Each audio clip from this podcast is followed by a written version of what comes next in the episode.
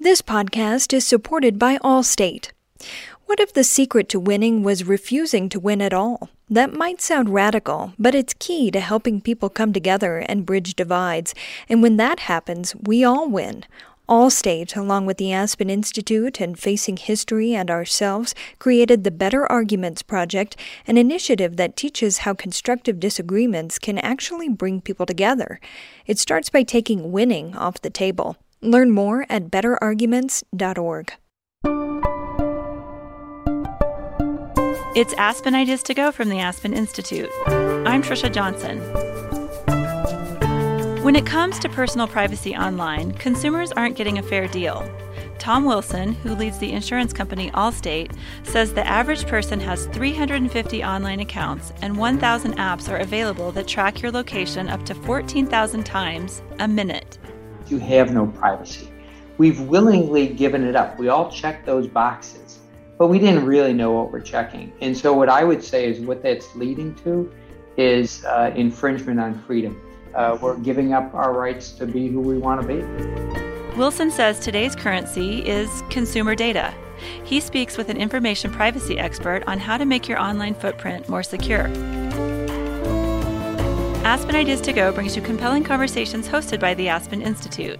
Today's discussion is from Aspen Ideas Now. When you sign up for a service online or allow your phone to track your location, it's difficult to understand the ramifications. What are the real trade offs? One thing is clear consumers are at a disadvantage because there's no limit on what a company can collect. And right now, it's largely up to the customer to figure out how their data is used. Allstate CEO Tom Wilson believes there should be a standardized data access agreement, a sort of digital bill of rights that improves transparency around how businesses and consumers share and use data, and it should be governed at the federal level. Jen King is the Privacy and Data Policy Fellow at the Stanford Institute for Human Centered Artificial Intelligence. To increase control over personal data, she believes data trusts, or legal vehicles for managing data by trusted third parties, could be one solution. What is the best alternative to ticking a box on an online privacy notice? King and Wilson are interviewed by Kristine Gloria, the Director of Artificial Intelligence for Aspen Digital, a program of the Aspen Institute. Here's Gloria. I have a, a pretty general question up top, but I think we'll get right into the heart of some of the issues and challenges. Now, consumer privacy, particularly online consumer privacy, has been uh, in public discourse for a while now. And I'd like to start off with, you know, in your opinion, how has the conversation around consumer online privacy changed, whether good or bad? Tom? Sure. Um, there's been lots of talk. Uh, there's uh, been no comprehensive action by either the government or companies. Um, uh, I think that's because it's so complicated, Kristine. I mean, I think it's just really complicated. But the result is we put uh, the future benefits of this whole digital economy at risk. Very true, and we're going to get into what the what those risks are and what the trade offs have been uh, in the pathway we've currently on. Jen, I'd like to give you the opportunity to answer that question as well. Sure. So, I mean, I think Tom summarized it well. I mean, it certainly has evolved. Um, from my perspective, it's both good and bad. Bad from the sense that I've been at this for almost 15 years, and like like Tom just said, we still don't have any good resolution in this country. So that's very frustrating. But at the same time, the general awareness, I think, is a good thing. Uh, that most people today, you can start talking about things like internet privacy and you don't you no longer just get blank stares. Like people seem to really be understanding that there's a trade-off um, at hand with their personal data and that they're not always on the kind of plus side of that equation. And so i mean i think that general consumer awareness is good but like tom i'm frustrated by the fact that we still haven't moved forward with any kind of comprehensive legal solution here in the us i'd like tom if you don't mind speaking specifically to this consumer lens, right? What do you, in your work and in your experience, think the current relationship between corporations um, and consumers and when it comes to their data and, and whether, you know, I think Jen put a bit of a hat tip there that consumers are not getting a fair trade, but I'd like to hear a little bit more um, of your perspective on that.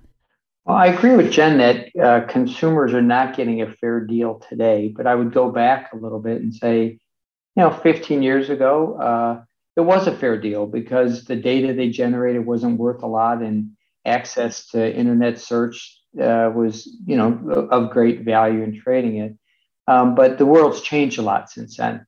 Uh, and uh, so when you look at fair deal, you, first thing you say is there's been a lot of benefits to society. I mean, you know, whether it's you can connect with more people, you uh, you can drive places faster because you got the the Google Maps thing. There's just a lot of benefits to, that have come to society, which is one of the problems. We don't want to give up those benefits.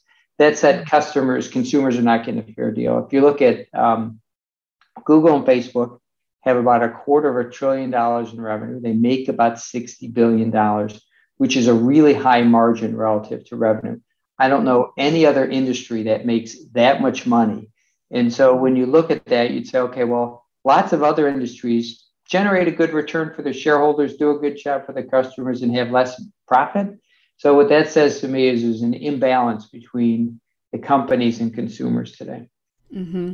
I, I would like to drill into that a little bit if you don't mind, Tom. You know, I think for some it is the monetary trade-off is pretty clear right? It, clearly we're not benefiting as much as the tech companies are. I'm also curious if you have any thoughts or examples of you know of where that fairness is is not a monetary discussion. Like for example um, whether you know it's a public health concern. I, I think what we're seeing um, in particular with again the consumer awareness is that it's not just the fact that we're not getting money right? That there is a lot of other things here that are unfair for consumers. I'm curious if you've given thought into some other examples. It's a uh, it's an interesting angle uh, and let me take a shot at it which is uh, i think it's about uh, lack of freedom. I think what we've given up is for some of these benefits is freedom. Uh, you have no privacy today. So we have this product where people can look at their digital footprint. Average person has 350 online accounts. There's a thousand apps today that track your location up to 14,000 times a minute. You know, Google reads your emails. I mean, go down the list. You have no privacy. We've willingly given it up. We all check those boxes, but we didn't really know what we're checking. And so what I would say is what that's leading to is uh, infringement on freedom. So the digital, uh, so besides the economic trade-off, uh, we're giving up our rights to be who we want to be. I'd like to kind of take that into um, a question for you, Jen, about you know the interventions. You've both mentioned that you know the federal government has not stepped in. There's you know the market is not regulating uh, as much as it should by itself. I'm curious the interventions that we've seen, at least in this first segment of online consumer privacy is really focused on that end user individual choice, um, whether that was personal data stores or the data markets where you can set, you know, how much you would want to sell your data for. Why haven't those worked in your opinion? And what are what are some things that we should be looking forward to in new interventions in this space?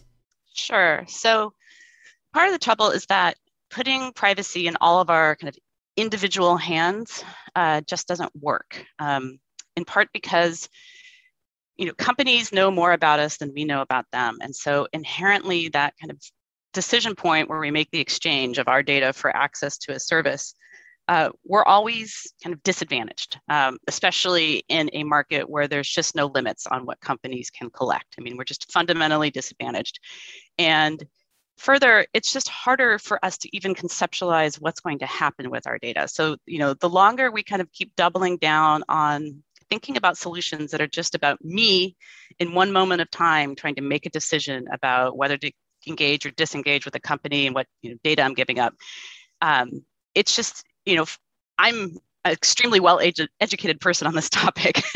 Um, and i find it impossible. And so i'm very empathetic with um, you know the most of the world that has no background on this topic. And you know i just it's an impossible situation to put put people in. And so um, there we need to think more about how we collectively solve this problem because at the same time like while privacy is kind of composed of all these individual decisions that we're making they have a collective effect right and so you know, the fact that so many of us are being put in the position of trading away our location data, for example, just to pick on one kind of locate uh, data type, um, you know, ends up leading to this kind of collective aggregation of that data. Um, and the other real challenge here is that my individual data, unless I happen to have some particular characteristic, you know, there are some people I think, unfortunately, that are more valuable than others in this consumer economy. Um, you know, pregnant people, for example, um, are, particularly a consumer that's always very attractive uh, to companies because when you're pregnant, you're, you're going through major life choices and you're changing a lot of things and you're very open to thinking about new ways of, of you know, what you need to buy because you're about to be a parent. Um, that's one specific category. But in general, um, we just don't have the capacity to kind of figure out um, what trades are the best for us and which ones aren't. Add to that an economy that's based on um, surveilling us at every turn. And so, you know, there's a lot of information collection that takes place without us even knowing that it's happening. Um, and that's another kind of huge uh, piece to this puzzle. But ultimately, our individual data is not worth very much. And so, uh, Tom alluded to this earlier. I mean, in two, 2005, for example, uh, you know, there was a lot less data being collected about us. We certainly our physical location wasn't being tracked the way it can be today and um, you know just thinking about those like independent google searches for example um, you know google at that point only had a handful of years worth of data uh, and you know those searches probably weren't particularly um, useful in and of themselves but aggregate them over a 15 year period uh, you know for individual consumers and suddenly they become much more valuable so as part of its long, longitudinal Part of it's that our individual data, we just can't put a price on it. And it's much more valuable to companies in the aggregate. Um, and all these things, all these different kind of pieces of the puzzle end up disadvantaging individual consumers. And so thinking forward, like what do we do? I mean, part of it, I do agree that part of it is giving us individual rights. Um, what we're doing in California, which is kind of an interesting experiment, is at least one way forward. But I would really, I think what a lot of us fear uh, in the privacy community is that what we have is this blueprint in California becomes the national blueprint. And I think many of us are concerned about that because it is so focused on individuals having to avail themselves to these particular rights. And if I don't make a do not sell request, you know, nothing's going to change. So, you know, the reality on the ground here is the approach we've taken on, in California. While I think there may have been some positive changes on the back end for companies, not not to companies, but for consumers and the way companies have had to be more careful in accounting for what they have in terms of data. On the ground, for most of us, there's been zero change. And certainly, if you don't even know about this law, how would you know to even exercise these rights? So, part of this is thinking through what are these, not just larger scale laws that protect consumers, but what are some more kind of collective um, ways of thinking about how we manage data and not just thinking about it in terms of individuals? I like where you were going there because I think one of the questions that I've been mulling over is we do have very there are lots of different approaches here whether it's the on the federal level. We've seen a lot of the states popping up with their own versions of a California or even you know more narrower where it's maybe targeting certain industries and their uses of third party data. And then obviously we've got Europe. I'm I'm curious is there a mixture of these? Is GDPR in Europe's version the way to be going? Thoughts from either of you on what level of which either it is federal, state, or you know uh, a combination of both might actually be the right way to do this? Um, I, I, think it needs to be at the federal level um, because people um, we're regulated in 50 different states and we have 50 different set of rules. Uh, and that means you got to have your computers do different things in Tennessee than Kentucky, even though they're close to each other. Uh, and um, so, and, and if you think about data and its ubiquitous nature, being able to move it around and really the collective benefits that Jen talked about, I think it's got to be at the federal level. You get this patchwork of state laws, uh, and it's it's a mess to deal with. So I think it has to be at the federal level. I agree. Yeah, I agree. Um, and even not from the perspective of running a business, um, which I empathize with because yes, you, you will be subject, just like you are subject to 49 different security breach notification laws today. you know, you do have the potential to be subject to just as many privacy laws. Um, but you know, certainly there's an argument to be made that you know you shouldn't lose your privacy when you cross you know from one state to another. Um, you know, I think we can make that argument about a, a lot of kind of fundamental rights. Um, but yes, for simplicity's sake, I agree. And again, I think many of us, especially those of us in California, are just concerned that what we'll see in uh, in a federal law will be uh, weaker than what we have here in California, but also, um, you know, doubles down on that model. I want to go back to the thing about why consumers don't do that much. I think we've all gotten used to the computer doing the work for us, so we kind of want to do one or two clicks, uh, and it's complicated. And companies make it really hard to part ways. So even the California law that Jen talked about, it's not that easy to get your data from Google. Like it, it's it's not like I can just open the door and it gets there. So um, that said, I think we to just assume we can do it with regulation is a mistake. I think we need to harness the power of people, uh, and I think we need to give them more simple choices um, where you don't have to spend a bunch of time. And I think one of the ways we could do that is have standardized federal data access agreements. They're not privacy agreements, like it's a joke to call them a privacy agreement. That's not got nothing to do with privacy. It's got everything to do mm-hmm. with lack of privacy. So let's call them data access agreements. And I think really simple. Like, you know, ninth grade education, you can read them, you know, like mm-hmm. one page. Yeah, and it's like, you know, it's a guest. If I'm a guest, uh, all you can use it is for as a current interaction, right? Private would mean uh, like you and I, if, if you're an Allstate customer, I can interact with you, but I can't sell your data, I can't do anything.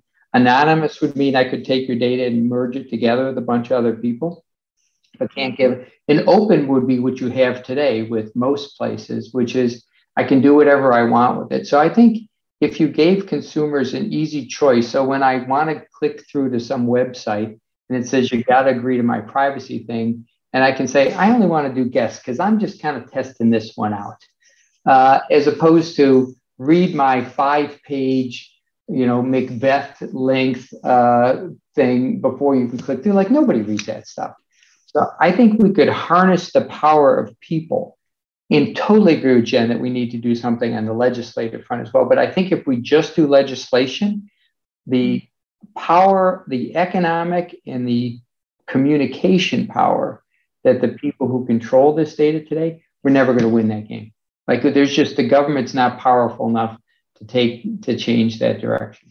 Tom, I'll one up that and say that we need to have an infrastructural solution. Um, we need to have, um, I wouldn't even just say it's a software based solution. I think it's a re architecting components of the internet solution to enable us to build tools that make those decisions that we delegate those decisions to because you know again you, I think you you put the number out there. 350 the average person has something like 350 online relationships like absolutely. So uh, we can't manage those. Uh, and so if you know it's kind of ironic that we live in such a technological age and yet we don't have the capacity to use technology to solve some of these problems for us right now. And so i think that's another big piece of the puzzle is um, people shouldn't have to manage all those relationships. And I use this um, example a lot. I mean, I have a password manager that manages all my passwords for me. Um, and I wouldn't be able to function without it. Uh, you should be able to have, you know, a similar tool essentially that manages those different relationships with you, and you know, basically signals to a company to what extent you're you're willing to take one of those data use agreements that you've just described. And again, they should not be called privacy policies. I've, I've done research on that topic. Uh, it's a very misleading term. Um, but yeah, you shouldn't have to do this. Um, you should have uh, you know, tools that essentially manage these things for you and make it clear like what you're willing to engage in and what you're, what you're not. And I, I think we could tie, we can put regulation on companies. So we have a tool it's called digital footprint. You can get on it and we can tell you, you know, here's how many people track you. So I find out that Advanced Auto Parts in Los Angeles is tracking me. I live in Chicago. One of my daughters used to live in LA and work for a filmmaker and and I had helped her buy a battery for her car. So this is three years after. So, but then I want to un, I want to unenroll. Uh, and our tool won't let you do it because it's it, the, their tools stop robots from doing it. I think that there should be some rules that say, hey, if Tom wants to get off your website, it's one click. Like, you know, don't make him go through all this stuff, get a separate thing, send you a note. So I think we could tie, and I and I think that's what you're talking about, Jen, is re-architect the infrastructure. I'm not sure how to do that, but I, I it's really interesting.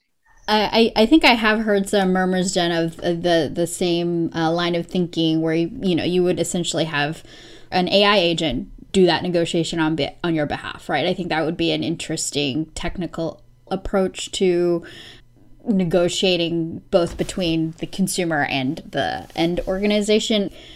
One thing that I can't quite get my head wrapped around is beyond whether it is, you know, regulated. You know, what is the incentive for any organization to want to do this um, unless they're being forced to by a new government? Um, I don't. I, I'm I'm keen to hear. You know, I think there's a lot of movement in be, being better data stewards as um, industry or in in um, by organizations but it seems that it's mostly just talk in that space. I'm kind of curious, like what what is the incentive for those types of organizations to engage with even like having that third party be able to negotiate on a consumer's behalf? Right. I'll I'll take a stab at that, and I bet Tom will have um, much to add too.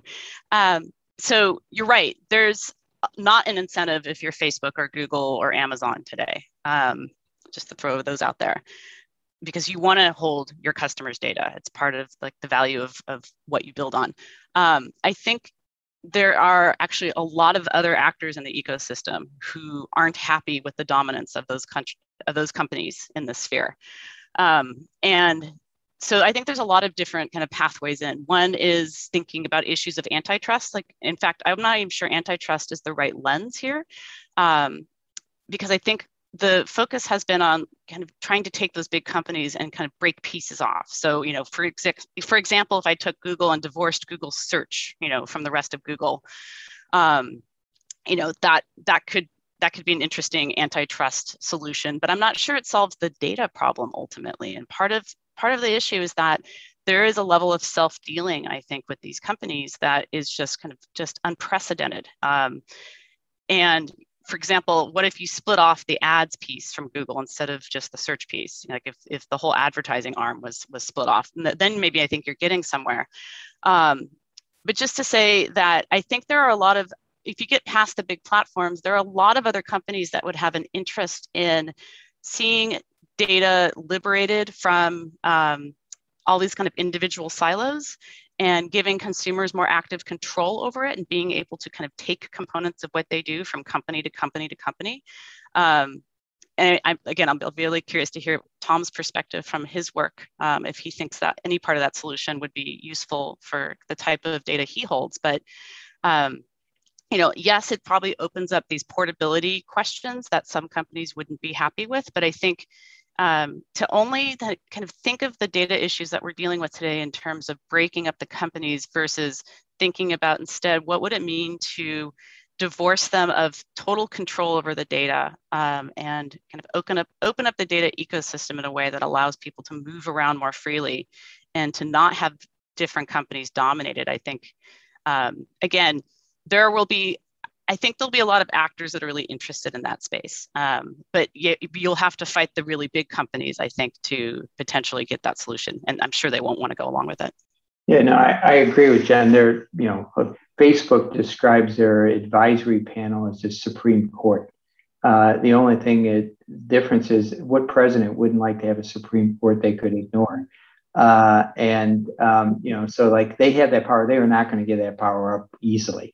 Uh, and it's and it's so but so how do you incent it and how you create it? I think it you got to go at it multiple ways and it takes multiple years. Um, but i think you could figure out where do you start. So i come back to this it, one of the things with this patchwork of states with california colorado virginia all coming up with these different rules uh, companies uh, have to then comply with those rules. And then you can be sued in each of those states uh, and so if you said, look, if you use a standard data access agreement that's federally approved, then it's in a federal court. You're not going to be subject to state based laws. That's an incentive to get people to bring some reality to, to this part. I think Jen's point on the uh, the old antitrust laws aren't really set up to deal with the digital economy. So one needs to figure out, um, and, it, and antitrust is all about money. Uh, but also, if you look at the communication power, Um, and that's got a whole bunch of issues rattling around society today. You know, should they be able to take somebody off? Should they not? You know, and there's different points of view on Section 230, but like someone's got to figure that part out. Um, and I think that could create some incentives to to to go to the. I also like the idea of giving people the control and the ability for the ownership of the data. I don't know if it's really about monetization, but like most people think they own it, and, and everybody thinks they should own it, and most people think they should be paid for it. Now, whether it's five cents and it's worth all the effort, I don't really know. But I think if you if you find a way to have the ownership in it, and if there is a cost to the good, businesses today, and we collect a lot of data, it's there's no cost to an incremental piece of data, and there's very very little cost of storing it. So what do you do? You get as much as you can, and you store as much as you can, even if you're not using it, and that creates issues with lack of privacy it also creates cybersecurity issues. Really, like so, you know, if the stuff's free, and I'm, I'm not saying people don't spend it, but if you if you paid for it, maybe you'd spend a little more time protecting it. You certainly wouldn't collect as much if you had to pay for it. So I don't know whether it's individual, but there's no market forces on the collection and dissemination of data other than a couple of really big players. And they got all the money. So I would try to find some way to put a cost on collecting and using data, but I don't know how to do that. But I think you, you could attack it from multiple ways.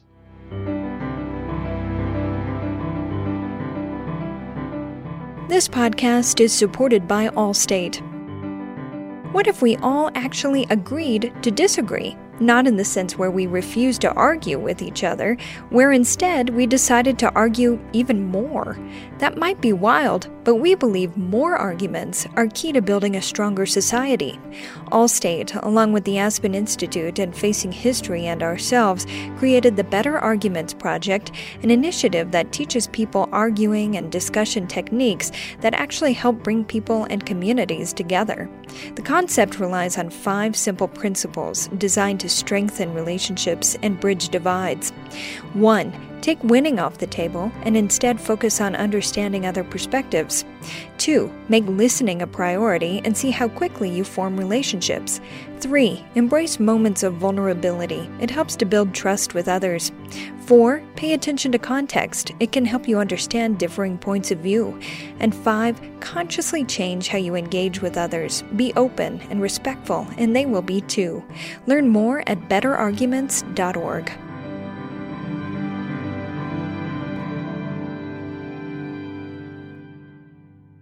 I think that actually brings me to a next set of questions that it's tangential, but one that is very much in the forefront of the last year's conversations is misclassification um, within data collection and usage, right? And I think if I could connect the dots here on my earlier question about some of the um, other uh, potential risks that are not economic or or um, tied to money, but we're learning that there are other trade offs here um, that we're seeing in the violation of lots of data collection and then the misuse and mislabeling of data. And I think we're also seeing um, a, a lot, uh, you know, a surge of data that we may have not anticipated would be so robustly used, like your uh, physiological information now. I think we're looking at things like digital biomarkers to detect depression. Um, you know, all of these issues, as you say, are, are, complicated, but they're coming down the line a lot quicker than um, at least I had anticipated. What are some of the immediate uh, steps here that could be taken, uh, particularly by the consumer, knowing that there are new data points that you're probably producing that you didn't know that you're producing and that are being collected and maybe being mislabeled. I just think there's a lot being thrown um, at the individual um, and whether there are you know things that we could be as end users and consumers be a little bit more proactive about. Jen, do you mind taking a stab at that one? So I think that what's important in this landscape is making sure that people have a way to correct their data which you know going back to everything we just talked about you know the more the more sources the more actors that collect your data the more opportunity there is for mistakes and misclassifications to occur. Um, I'll give you a really quick example. In some database somewhere, my husband has been um, misaged. So uh, you know, starting in his like very late 30s, he started getting AARP solicitations for someone who was, you know, presumably 20, 30 years older than him. Um, and then it continued from there. I mean, we got so many different offers for so many things, you know, targeted to an audience much older than we were at the time. Um, mostly annoying, mostly silly, but then we'd also get, you know, phone spam for Medicare fraud. Um, you know, trying to entangle us in, in different kinds of like fraudulent deals. So um, again, you know, an amusing side note, but we had no idea, you know, where was like where did it come from? And whose database has he had he been, you know, aged 20 30 years? But i think another piece to this is you know not just you know this is a basic information access right? You know the so-called fips the fair information access um, fair information access principles. Um, but there's another piece here, which is your right to refuse. And this has become uh, much more of a, topic lately, um, in my circles at least, which is uh, your ability to say no, your ability to tell companies, I don't want you to use this technology. I don't want you to subject me to this. You know, give me another way. Um, and I have another quick just anecdote, which is um, as a privacy person, when I use my phone, my mobile phone, I always have location turned off unless I need to do something that involves location. And then it's a real pain in the butt to go through and, and turn it on. Um, even on an Apple device, which is what I use, they make it really challenging. Um, but initially, when I started using Maps apps, often the Google Map app, um, to turn that on with location off, it would it would crash. Like it just wasn't anticipating that you could possibly have a use case that you would turn the app on and not have location enabled. And it took them several years before the app finally allowed that to be a valid condition that you could turn it on without location on and it would go oh maybe you're just wanting to search for something. But it was so embedded into the architecture of it that it just um, the designers was, weren't even thinking that could be a possibility. And at some point they finally realized okay that is a valid use case. People really do have location turned off on their phones and they don't want the app to crash. Um, and i'd say similarly um, we you know if you're thinking through things like i want to try to you know get a sense of what people's emotions are um, from their use of video on this app, you just can't do that and not give people a way to first you don't do it without their permission and second you give people a way to to refuse to say no. And so i think that's one of the things i would um, highlight that as as companies start to explore these new technological kind of frontiers you just can't assume that people are going to go along for the ride. And so much of what we see in this space has has been um, kind of a f- forcing people to go along for the ride. Um, you know the classic case being facebook circa 2009 when they basically forced all of their users to be public by default. Um, that's one of the highest profile examples i can think of. And so that would be i guess my warning sign because while that was seen as a aggressive strategy in the past i think um, in europe for example I, I, think that's a that's completely off the table. Um, and i think there's become more resistance to these changes that kind of drag us along um, even though we're resistant. There's less kind of uh, wiggle room to do that these days. Got it. Yeah no that's great. Um, tom? I think they you know the inherent bias misclassification of data is a real problem um, and uh, but it's not just data being mislabeled because what people are really doing is building a 3D hologram of who you are.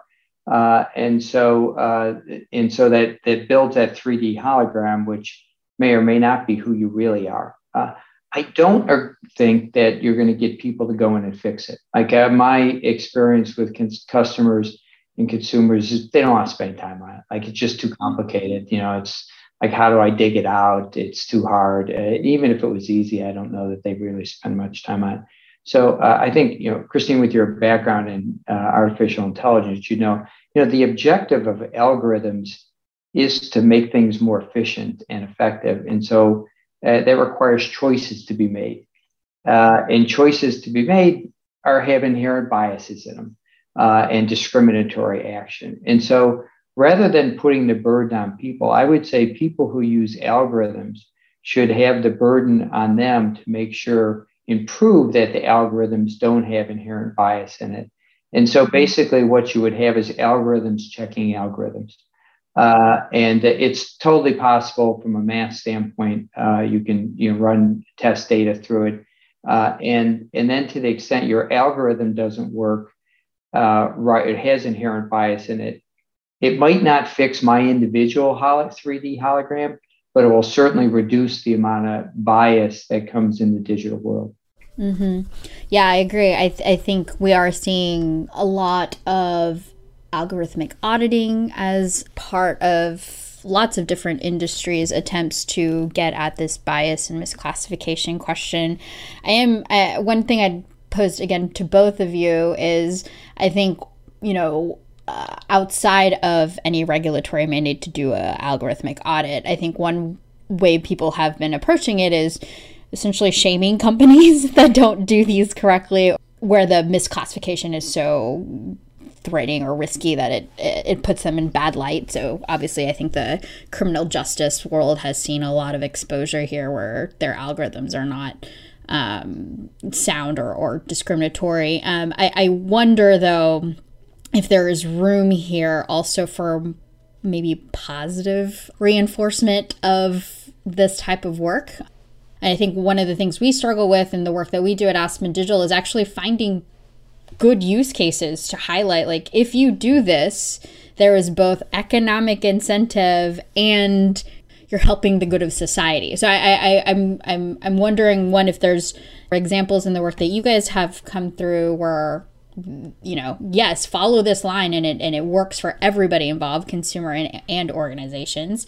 And two if that's going to be the right way i think i think bad press is just i mean it's it's good and it should be it, it, you know it's a useful tool uh, it drives people. Um, we've tried but i think it has to be more granular than that because that just catches the big ones and and then it goes away after a couple days and nobody pays attention nobody does anything about it i would say what our experience has been we went through and rated the privacy statements for uh, uh, hundreds maybe thousands of companies uh, and abcd uh, and uh, and and I was like, okay, what's ours?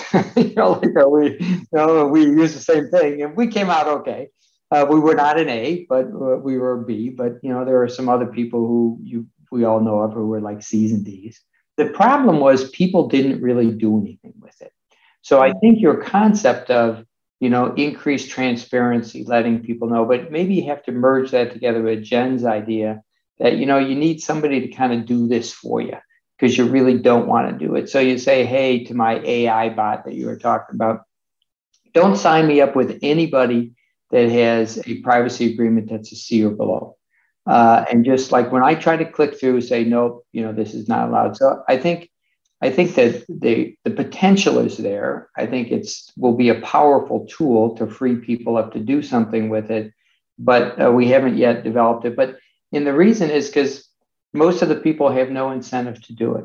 Uh, I, I mean, the big companies, like, you know, they're happy with what they got. So we do have to change the playing field such that it makes it in people's best interest to empower people to be in the digital world. Because I think if we go the other way, which is just shut down all the use of data, we're going to give up all these benefits we have. Right. Yeah, I think that's a there's a much bigger trade off than we think that would be if we cut it all off. Jen, do you have any thoughts on that last question?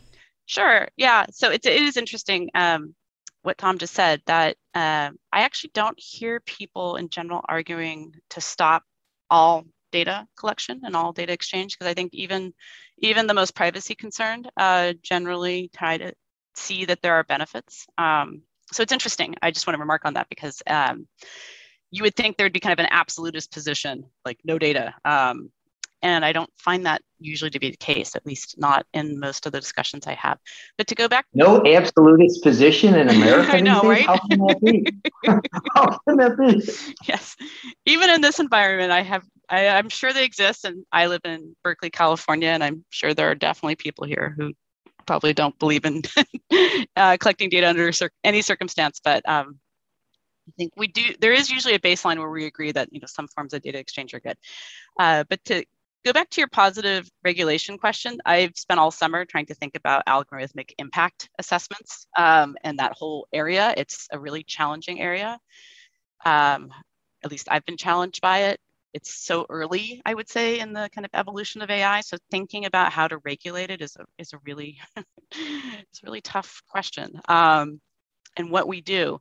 And so I have thought a lot about the positive regulate, regulatory aspect, which um, I think of as maybe this is not the right way to characterize it, but I kind of think of like as, you know, you get a free pass essentially if you do, you know, some number of things as a company um, that we think are, you know, a positive way to kind of deal with some of these potential risks. And so one thing that I've been thinking about a lot in the AI space, we spend a lot of time talking about algorithms. We don't spend nearly as much time talking about data. Um, and so I've been trying to focus more on what are some of the approaches to data that would help us uh, regulating data or thinking through the data side of AI that would be a useful way into regulating some of this because I feel like again, we just haven't thought about it. There's been just the beginning of some academic work that's been poking at this issue to say, essentially like all the glory is with the algorithms. We don't spend a lot of time thinking about you know the kind of grunt work of how do you build a data set that's um, you know of good quality and what are the consequences when you're dealing with shoddy data? Um, and so and there's also been some good interesting academic work too on what are some of the tools we could build to help us ensure that we're building data sets that are fair uh, or that at least we have a good idea of what's in there. Um, I think that's another big piece of the puzzle is kind of the data provenance. Um, you know, what's in these buckets and where did it come from, and do you have consent? And so, I, I think there are some interesting kind of I mean, interesting to me. I realize not everybody's going to find this interesting, um, but I think there's some really interesting approaches to thinking through how to like ensure data quality um, and that that you're using data that is consented, for example, that can help deal with some of these issues. To me, the kind of worst example that I work from right now is honestly is Clearview AI. Like, what can we do to change the equation such that you don't have more actors like Clearview scraping the internet um, and you know basically working behind other companies um, kind of fences to scrape as much data as possible and then you know try to use whatever defenses they can to say that's a valid way of obtaining data and this is quote unquote public. Like you know part of that is an incentive question i think. Um, like the incentives here are absolutely scrape as much data as you want get it for free don't worry about consent don't worry about you know the fact that now you're going to have to be fighting legal battles on every front. Like there's kind of an extractive mindset there that we need to think about what would be the incentives to do things above board fairly you know in a way that you're using data that you know hasn't been taken from people without their knowledge or consent. So that to me is a big piece of the ai regulatory discussion that i just i don't even see happening yet. In some ways i think i've heard the argument that privacy if we could get privacy done correctly that it would help address a lot of that. Do, do you share that sentiment or do you see these as two completely separate buckets that need to be, um, you know, further uh, matured. I don't. I do see them as coupled, but I don't see that just passing, let's say, a federal privacy law that you know a lot like what we have here in California that just doubles down again on kind of individual access rights solves any any of the things that we were just talking about, um, especially the consent issue. Uh, you know, I think Europe is ahead of us on that. Well, Europe is ahead of us on a lot of data issues, but um, I think the Europeans are already trying to think through some of that from a regulatory perspective, and I don't feel like we're there at all. Um, you know, but if you're going to have a data ecosystem that relies on people having given consent, and especially in one where there are tight restrictions on data reuse, meaning I collected your data for one purpose. Uh, right now, you know, we know the big platforms in particular in this country have collected the data for one purpose and usually aren't getting consent from you to reuse it in another. Um, that is a big part of what has fueled their gains in AI. And so I think already because they have um, that is part of the GDPR. Um, you can't just take data collected for one use and just magically reuse it for another without consent.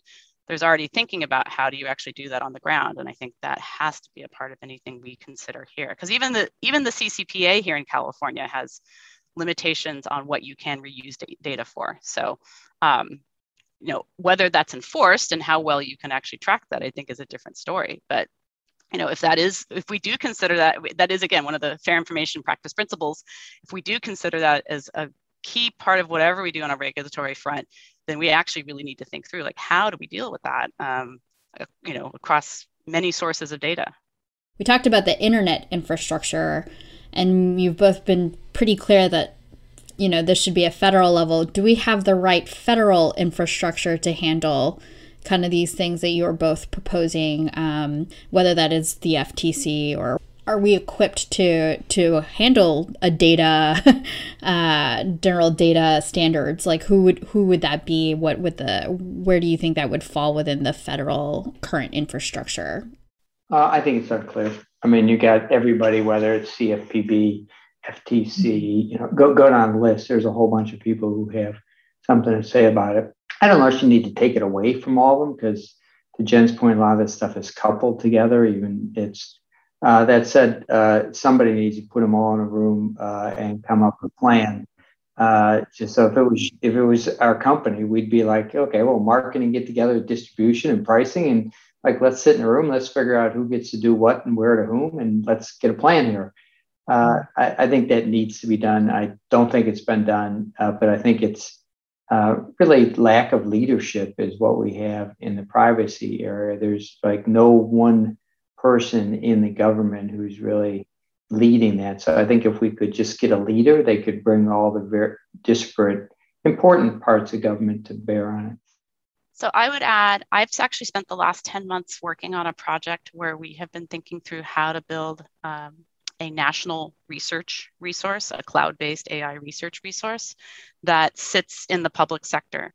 And so my answer has been influenced by the work I've been doing on that, just to say that it's possible you can modernize something like the FTC. Uh, I know there's a lot of discussions right now of just simply giving them a lot more money, which I think would help. But there is such a fundamental lack of a data strategy in the government itself that I think this is another area that we haven't really had the conversation of seeing how those two are interrelated. And I think they really are, because if you don't have a US federal government that has any kind of data strategy, any type of kind of infrastructure for even understanding this landscape, then I feel like just having having regulators try to cope with it when they can't even you know exchange data between agencies um, is a very narrow way of trying to solve this problem. And so i think it actually it goes hand in hand. I don't think we can have magically create a much more modernized, forward thinking data regulator in this country, whether it's the FTC or a new agency, without also dealing with the kind of abysmal state of how we manage government data today. Um, and there being a much more holistic view of how important this is. And it's not even just at the federal level, it's at the state level too. Um, I'm not sure any states are leading in this area. Um, I have the most experience of California. California is trying, but I mean, it's it's so incremental. Um, and we don't, we, it shouldn't take another 10 or 20 years to modernize this stuff. We got to do it much sooner. And so I would, you know, I really feel like there needs to be a thorough rethinking and embracing of exactly how to kind of modernize the entire, you know, public sector. Otherwise, we'll just continue to struggle. I'm going to guess that the public sector is a horror show in terms of its data. And I think it will take 10 or 20 years because the way the computer systems were built uh, is the data was re- resident in the application itself, not in a separate store. So today, you build software, it goes to the central database, it pulls the stuff it needs, uh, it puts back what it, but it doesn't keep it, it disappears. Uh, the old model in building systems was the data resided inside the application itself. So Social Security, go, go down the list. They all got their own data. I bet the amount of data that the government has on individuals would stun us all. Uh, but to, to change it, you got to change all those underlying systems. You got to get the IRS to point to one database to get the customer, the, the taxpayer ID, and that kind of stuff. You got to get Social Security to point to one database. Like I, I it that it just it blow your mind like how hard that would be. Uh, but it needs to be done. I completely agree Jen that it needs to be done, but it's it's massive amount of work. I, I find it now that you highlight that, uh, Jen and Tom. I think it's interesting that we have like a, a national strategy for AI, but we don't have one for you know the the the, the bolts that that feed the AI, which is again the data side. So uh, it's not that we can't. Maybe it's just that we put the you know jumped right into uh, AI quickly and didn't resolve the other portions first. Um, so I, I, think that's an excellent recommendation. I I'm cognizant that we're coming up to the end here, so I want to give you both one final question and one that's really hopefully geared towards our listeners of you know the end con- end user and the consumer here. Given all of this that we just talked about, which was a lot, what would you advise, like in general? Um, for consumers to do both do and enact on or think about as they look at their own online privacy um, interactions relationships maybe even their concerns like what what are some things that they can either do as a general consumer and or you know take up to really hone in on or or be educated um, with as this space kind of continues to evolve. This is always such a tough it's always such a tough question. Um, because i don't want to be hopeless um, and you don't need to be hopeless. There are things you can do. It's just that you know how much of your life do you want to spend doing them? Um, my my 12 year old i'm always impressed uh, he actually really is interested in what i do and just is always spending his time using privacy blockers on like every everything he can possibly use. So it's really fun to watch. It, you know, part of it is is engaging with the different platforms that you use. Are you using a, you know, whatever mobile phone you're using? I mean, I, I will actually say I, I will make one pitch, which is like turn location data off on your phone. Um, you know, yes, it's a pain to have to re-enable it when you need to use it, but I would say like turn that off. That is like one source where, you know, we know there are many apps grabbing that data and using it to feed an ecosystem that um, you know your your physical location and time really implicates a lot about you. So that's one easy one uh, easy not easy. Uh, you know and after that it's you know kind of all the different privacy enhancing tools that exist. You know use a, some type of privacy blocker on your browser. Um, you know think about what apps you're using. Don't just you know download the coolest app that you see and assume it's going to you know yes it may be a fun game but you know turn off as many permissions as you can it's that type of thing Got it. Yeah, no, that that's that. Those are easy enough, I think. But you're right. Uh, it's a. Are you willing to do the convenience trade off as a consumer? That is a personal choice you have to kind of work through. Tom. Yeah, I would build on that. I would put it into two categories: reduce your footprint and uh, use your digital power. Um, which is an addition. Reduce your footprint. Go through your front screen, your screen. Get rid of the apps you're not using uh, you know, just get rid of them uh, and, uh, you know, go incognito on Google. All the things Jen talked about. I'd be just like, always think about less is more. Uh, and, uh, and, and then I would say use your digital power. It's interesting to me that uh, consumers with a, in, have with a couple of clicks have an enormous amount of power. So if you see, you know, if you see an article on privacy that uh, get, you're interested in, like it takes like two clicks to flip it to a congressperson, right? Like, uh, or it takes two clicks to to say to Google or Facebook, like I'm not happy about this, I'm reporting a complaint. Uh, if you, you know, so I think um, it's easier than ever to socially protest. Uh, and uh, yet, for some reason, uh, we don't. Like we're, you know, and I'd be like, use your digital power. Like if you're unhappy with somebody, tell them. Uh, and it could be a company and just use that digital power and that will create that incentive for people to try to do something different. Great, that's great. I love, um, I love that we ended on a positive note. That we, it's not all doom and gloom. I would just want to say thank you very much, both Tom and Jen, for taking the time to, to have this conversation with me and um, to share your thoughts on uh, the big wide world of consumer privacy. it was a fun conversation. Thank you. Enjoyed it. Thank you. Tom Wilson is Chair, President, and CEO of the Allstate Corporation. His primary focus in the data space is on creating a free and fair data market where consumers participate Jen King is an information scientist by training and an expert and scholar in information privacy. She's the Privacy and Data Policy Fellow at the Stanford Institute for Human Centered Artificial Intelligence. Kristine Gloria is Director of Artificial Intelligence for Aspen Digital. Her initiative aims to challenge, provoke, and advance the evolution of future technologies with meaning and dignity for humans. They spoke on October 1st.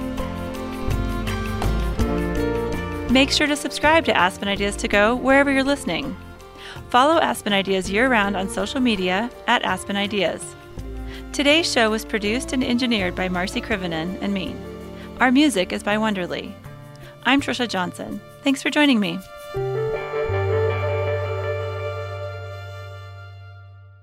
This podcast is supported by Allstate.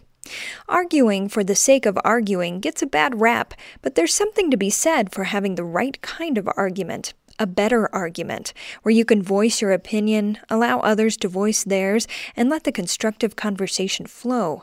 That's why Allstate, along with the Aspen Institute and Facing History and ourselves, created the Better Arguments Project, an initiative that teaches people the importance of constructive disagreements and how they can actually help bring communities together. Learn more at betterarguments.org.